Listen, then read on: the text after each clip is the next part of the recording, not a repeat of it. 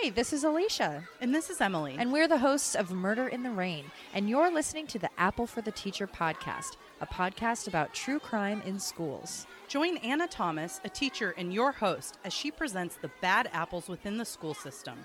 You'll hear school stories that are tragic, shocking, unbelievable, and outright bizarre. Welcome, everyone, to today's episode. My name is Anna Thomas, and we are now up to episode number 67. So, welcome, everyone, wherever you are in the world. And as usual, let's do some hellos to the people who have joined our Facebook group. Hello to Jill Carpenter Martin, Rosemary Torres, Jessie Rice, Sybil Gunner, Bev Jordan, Anthony Burrows, and Ed Chico. Well, they were really very mm. simple names this time, not like some of the other names I've had to try to pronounce. Now, can I also say one thing about the Facebook group?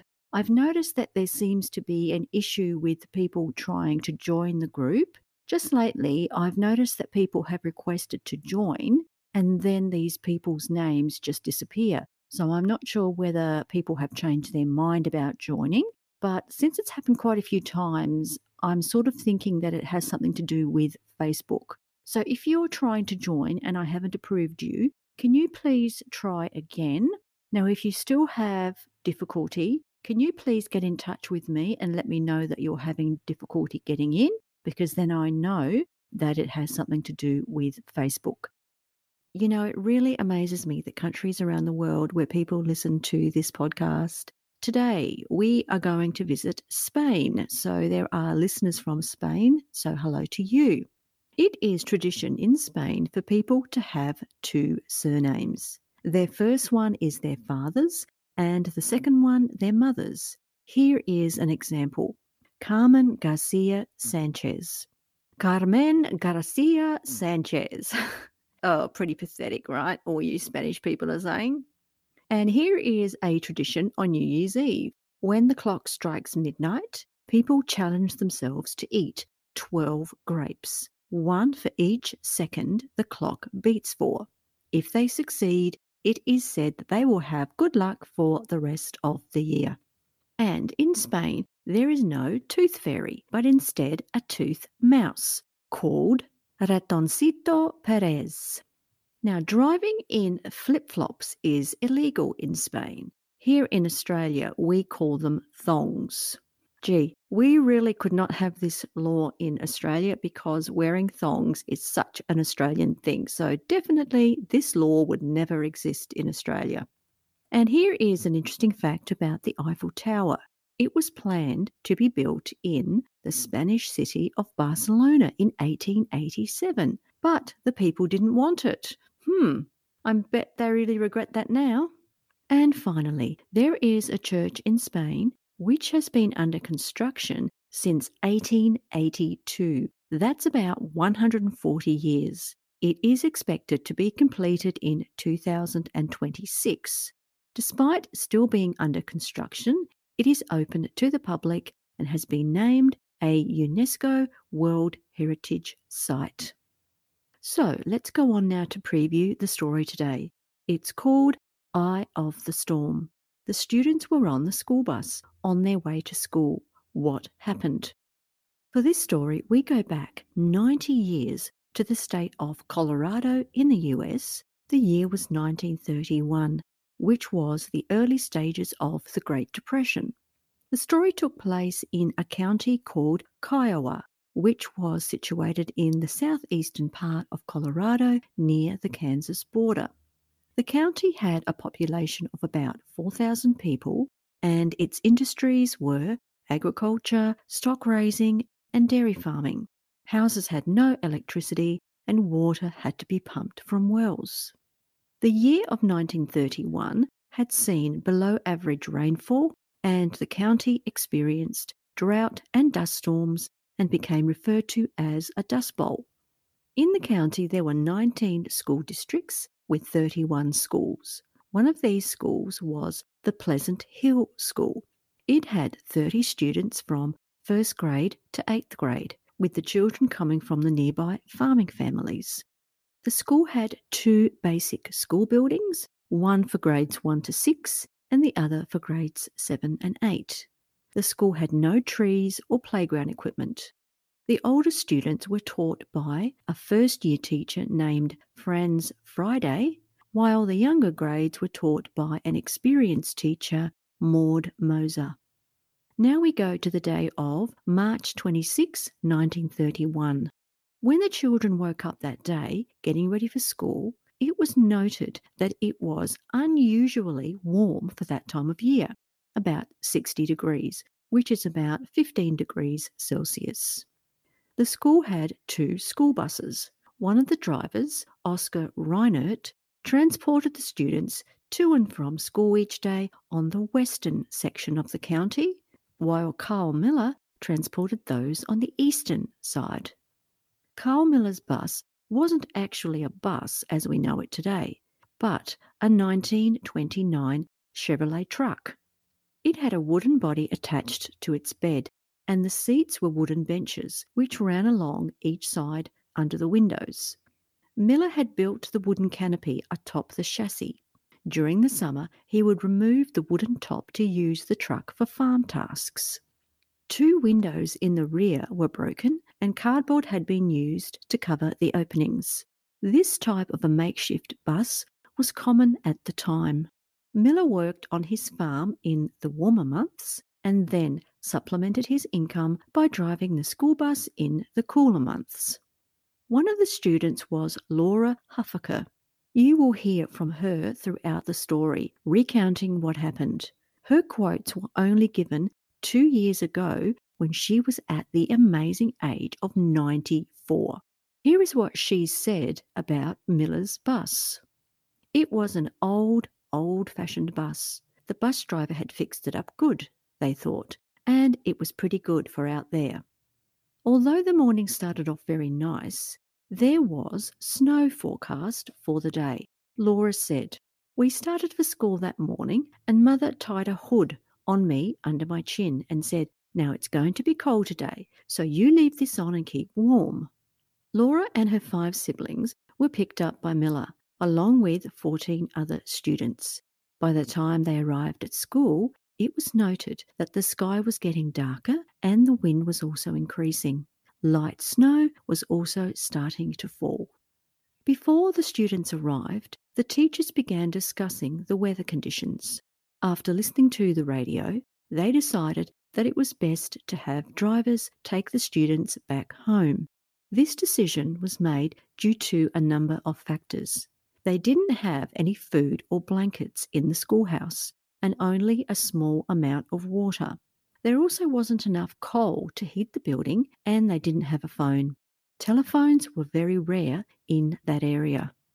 So the decision had been made and Miller's bus was the first to arrive at school the teachers instructed Miller to transport the children back home, saying that if they left immediately, they could beat the storm. However, Miller disagreed, saying that they would be safer in the school and that the storm probably wouldn't last long. He also thought the parents may come to the school to pick up their children themselves. But the teachers insisted, and Miller reluctantly agreed. The other bus also arrived and the driver was informed of the decision that had been made.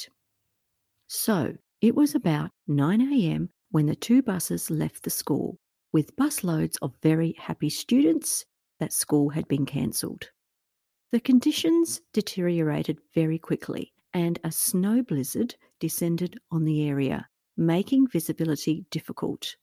Throughout this story, you will hear audio from people who are related to the children who were on the bus. This first audio clip describes what the conditions were like on that day.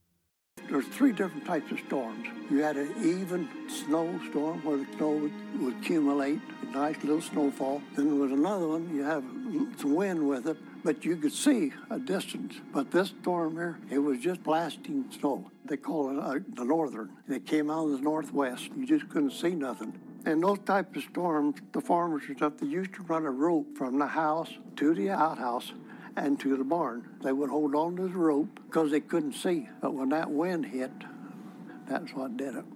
My sister was supposed to go to school that day, and my older brother, my mother told him to go out and saddle and bridle her horse. He went out and saddled it and come back in and he told Mom, I don't think Opal ought to go to school today. There's a terrible storm coming. And he finally persuaded her to go out and look. She'd come back in and she said, Take the horse back to the barn and unbridle it. So he did. By the time he got that done, he couldn't even see the house. It was snowing so bad. Within a short time, Miller realized he would not be able to reach the children's homes. So he decided to head to a farmhouse that he knew of nearby where they could shelter from the storm. However, the windscreen had become frosted over and it was very difficult to see where they were going. As a result, he missed the turn to the farmhouse and unknowingly took a wrong turn. He soon realized they were lost as they should have reached the farmhouse by now. Miller then decided to keep driving until he saw the next house. After only driving for about 30 minutes, the bus suddenly got stuck in a ditch. The engine stalled and Miller couldn't get it started again. He got out and tried to work out where they were, but they were completely engulfed in snow. With the truck now being stationary, it didn't take long for it to be covered in snow. The bus had no heater, and the children huddled together trying to keep warm. The wind picked up, and then, quite suddenly, a gust blew off the cardboard on the back windows, resulting in snow streaming into the cabin. As the morning had started off warm, many of the children hadn't been wearing very warm clothes. Miller tried to start a fire using the children's school books, but it created too much smoke so they had to open the windows for ventilation. They had their school lunches with them, which were inside metal pails, but the pails froze shut and they couldn't pry them open. Miller then instructed the children to move around in the bus to keep warm, with the younger children just thinking it was a game. However, the older children realized the seriousness of the situation and tried to distract the younger ones.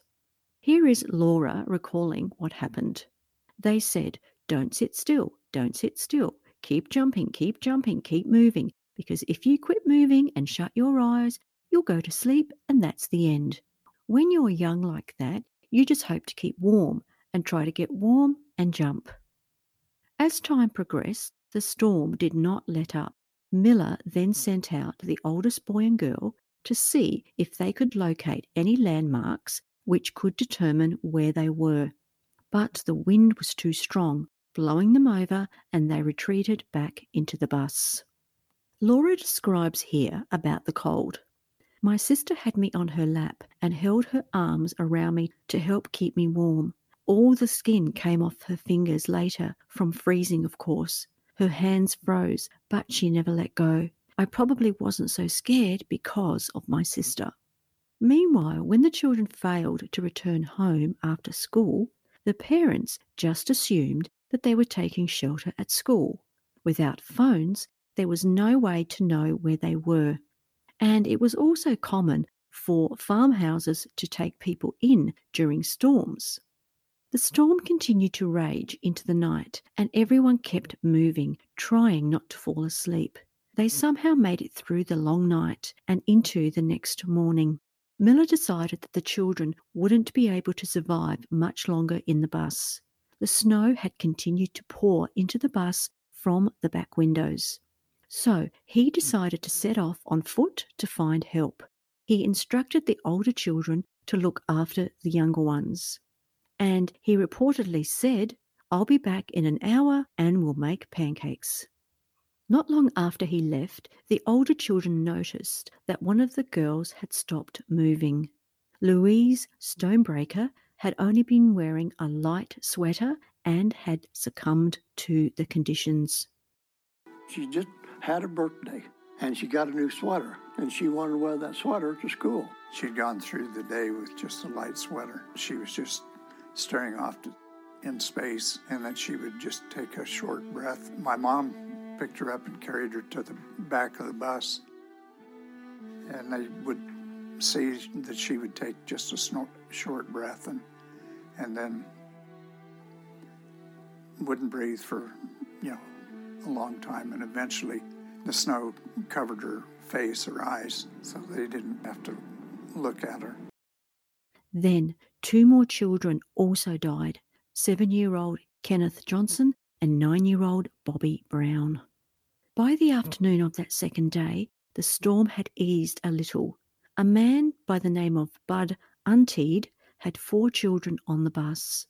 It was his farmhouse that Miller had tried to get to. He assumed the children were at the school, so he set out in a horse drawn wagon with food and blankets.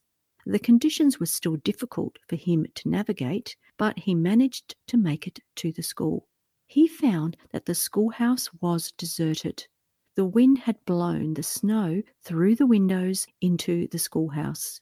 Then two other fathers arrived, and together they began searching for the buses. By late afternoon, the children were very weak and stopped exercising. They lay down to go to sleep, with the older children lying on top of them to keep warm. Finally, the two fathers found the stranded bus. My mom heard the uh, crunching of the wheels on the snow and the horses just before they were rescued. The door broke, broke open, and it was Mr. Untiedt. And he said, Oh, what a sight. If the fathers had been any later, they would have found an entire busload of kids who were not alive. They carried out the 17 children, placing them into the wagons, and went to a nearby farmhouse. It was now 5 p.m., and they had spent 33 hours on the bus. Here is Laura talking about the rescue. It was heaven. They took us to my cousin's house, and when we got there, she was frying potatoes. She put blankets down, and we all lay down on the floor. My dad came over, and quite a few of the men, and sat with us, and bathed and rubbed our feet, and tried to keep us warm and took care of us. That night, two more of the children died Mary Louise Miller and Arlo Untiedt. My grandfather found the bus. His son Arlo appeared to be in really good condition. Arlo seemed to be a little more alert. They were all semi conscious when they found them in the bus. My grandfather wrapped Arlo in a blanket and put him in the corner and then went to deal with the other kids because Arlo seemed so good. When he went back later, Arlo was dead. And so my father and my uncle and their sister and my grandfather always blamed themselves for Arlo's death. Edward Reinert, the owner of the farmhouse, travelled to a nearby house that had a phone, alerting everyone that they had been found and requested a doctor. A doctor was able to make it to the farmhouse, attending to the children. A pilot was also able to fly in nurses, and they took the children in the worst condition to a nearby hospital. All of the children were eventually transported to hospital. The bodies of the deceased children were also retrieved from the bus. Miller's valiant attempt to search for help also ended in tragedy. He was found three miles away from the bus. The ordeal had taken six lives. Laura recounted. He decided he just couldn't sit there and wait. He said, I've got to go and try and find someone. He got out of the bus and he left, and he walked a little ways. He hung onto the fence. He was all cut up when they found him. He froze to death. He had tried his best and had kept walking and walking, and he wasn't too far from my cousin's house. Here is what Laura said about the other children who died. It was terrible. The first one was terrible because she just sat there and was gone.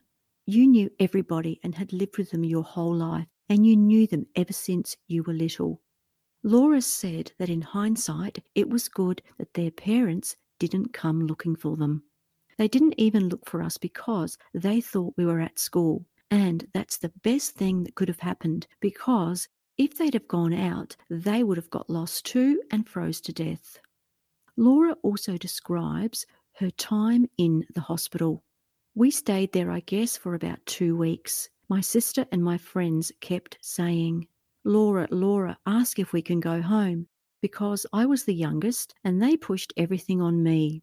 When we got home, my mother had donuts made, and I remember getting up there and grabbing me a donut. She said that thankfully she and her siblings recovered quickly, but one of her sister's hands were scarred. She could still use them, and thank goodness she didn't lose them. After what they had endured, of course, there were physical injuries, but they also had to deal with psychological trauma. She remembered people asking, How come your family all made it instead of some of the others? My mother always said, Well, I don't know, but they always kept active. Some of them blamed the teachers. I was so young, how would I know? Now, I can imagine how it must have been for them all to go back to school with some of their classmates now no longer there. I would just be really sad looking at their empty desks. And here is what Laura said about that. I can't remember too much about that because it was bad. It was just bad. It was hard to go back. It was tough with losing everyone. Now we will go on to look at one particular boy who survived and played a prominent role in the aftermath of the tragedy, although it wasn't his doing. He was 13 year old Brian Untiedt. It was his family's house that the driver was trying to get to so that they could shelter from the storm. When news of the tragedy became known, various media outlets descended on the area, keen to get interviews with anyone involved. One particular reporter was talking to Brian's father and said to him, what this story needs is a hero. How would you like your son to be the hero? Brian's photo then accompanied the newspaper stories, although he never claimed he was a hero and said that he had not done anything different from the other children. But who knows, perhaps Brian was just being humble. I read that many of the people saw the invasion of the media as intrusive and that they sought to profit from the tragedy and sensationalize it, using Brian as the so called poster boy. Although all the children received well wishes, presents, and donations, it was Brian who received greater attention. So much so that he was invited to meet with the then President Herbert Hoover in Washington, D.C. However, I read that Brian wasn't really comfortable with all the attention. As with many deaths, the coroner was called and visited the site where the bus had stopped. He determined that the deaths were the result of accidental freezing and therefore declared that an inquest would not be conducted. The tragedy was also never investigated, which I found surprising, but I guess we have to remember that it was 90 years ago, and of course, it would be a totally different situation today. At the funerals, there was an open casket for the six victims. As the coffins were being placed in the ground, planes from the Colorado National Guard flew overhead and scattered flowers. Then, five months later, a special monument was erected at the scene where the bus was stranded. They placed a time capsule of newspaper clippings about the tragedy inside the monument. Now, you are also probably wondering what happened to the other bus. After leaving the school, they stopped at a farmhouse and sheltered for the next day and a half. There were those who blamed Miller, the driver, for the tragedy, and some also blamed the teachers. But it's always easy to blame in hindsight, isn't it? Three of the families who lost children sued the school district on the basis that Miller's bus was not properly equipped to withstand a storm. The bus had been insured, and the families argued that the insurance company was negligent for not examining the bus before issuing the insurance. The families did manage to receive a payout. So, was there a legacy from this tragedy? Yes, there was. It prompted a number of changes regarding safety. From that point on, there were new standards for school buses. Prior, there were no regulations for school buses, and ones like Miller's were common. Eventually, all school buses were painted yellow to allow for greater visibility. Now, this has answered a question that I have had for so long. Being from Australia, I've noticed how American school buses are all yellow. And I've always wondered about this. Of course, I just assumed that a bright colour like yellow was used for the children's safety. But little did I know that one day I would find out the answer through my own podcast. Buses were also fitted with two way radios, and also telephones were installed in all schools. A policy was also implemented for school being released during bad weather. Now, let's go back and get some final words from Laura, who was 94 when I found her story two years ago. Laura says today that snowstorms really make her anxious. It always brings back memories. It bothers me some to talk about it, but still it needs to be told.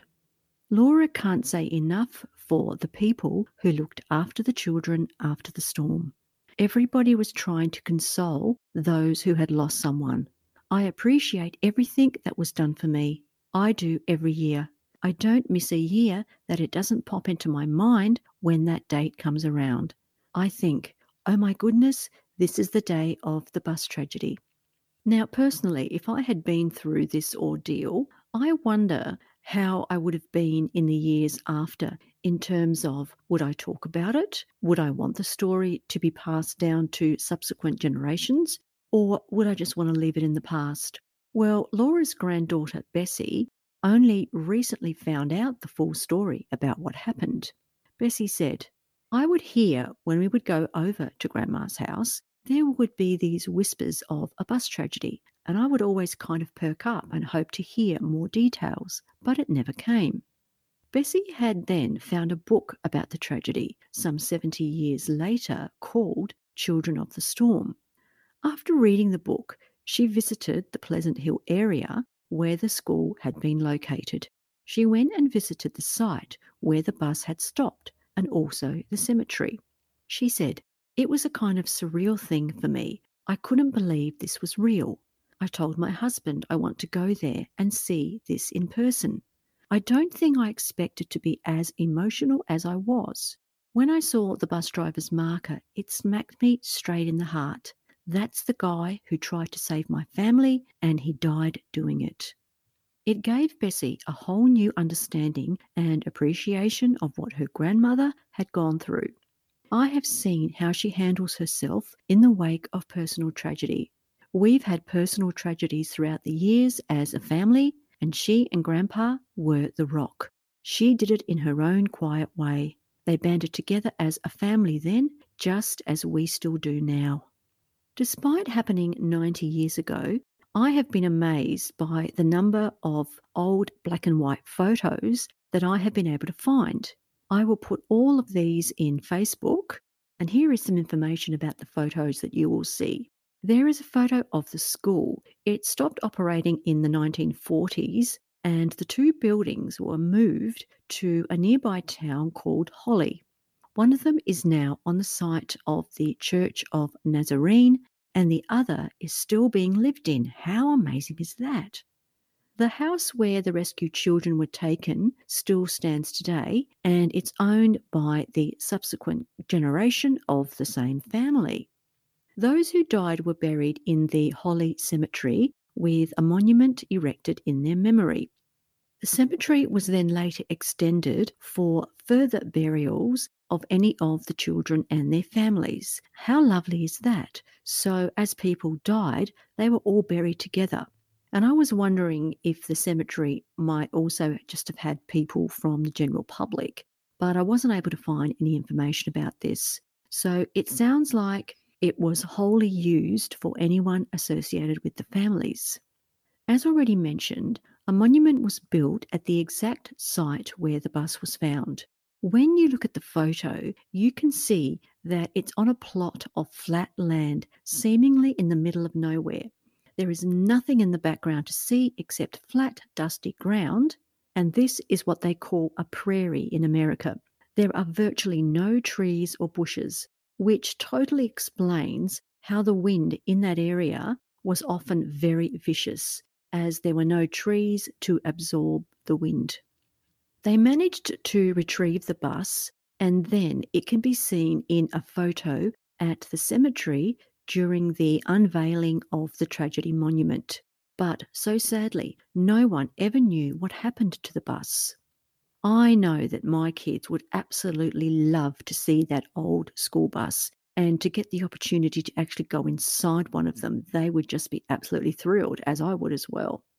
So here are the names of the people who lost their lives the driver, Carl Miller, and five children Robert Brown, Kenneth Johnson, Mary Miller, who was the driver's daughter, Louise Stonebraker, and Arlo Untiedt. Now, you know, when I reflect on my podcast, I have learned so many things. And there is one thing in particular about this story which has prompted me to do something. In this story, we saw how Bessie didn't know anything about the tragedy, and it led me to think about my own family and how much I know about my ancestors. My podcast has prompted me to do my own family history especially while my parents are still in good health. Someone needs to keep the family history documented, otherwise, information gets lost over time. So that's what I'm going to do. A lot of the stories that I have told would not have been possible if information hadn't been documented by someone. So that's the end of that story today. Let's now have a preview of the next episode. It's called Stolen. The children were taken from their homes. Why? To end this episode, I will leave you with this quote from the Greek philosopher Aristotle The roots of education are bitter, but the fruit is sweet. Bye for now, and remember to be a good apple.